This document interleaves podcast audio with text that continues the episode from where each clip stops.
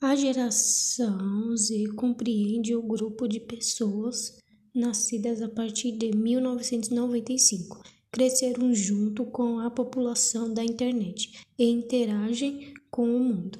integrando todas as formas de tecnologia disponíveis para esse grupo. A visão, visão sequencial do tempo é substituída pela visão paralela do tempo, em que a realidade é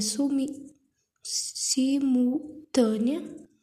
e é possível realizar várias atividades ao mesmo tempo, acessar várias realidades, participar de diversos grupos e as principais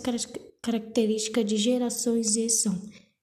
responsabilidade social, ansiedade extrema, menos geração social,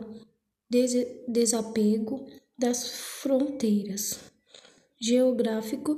e necessidade de exposição de opiniões.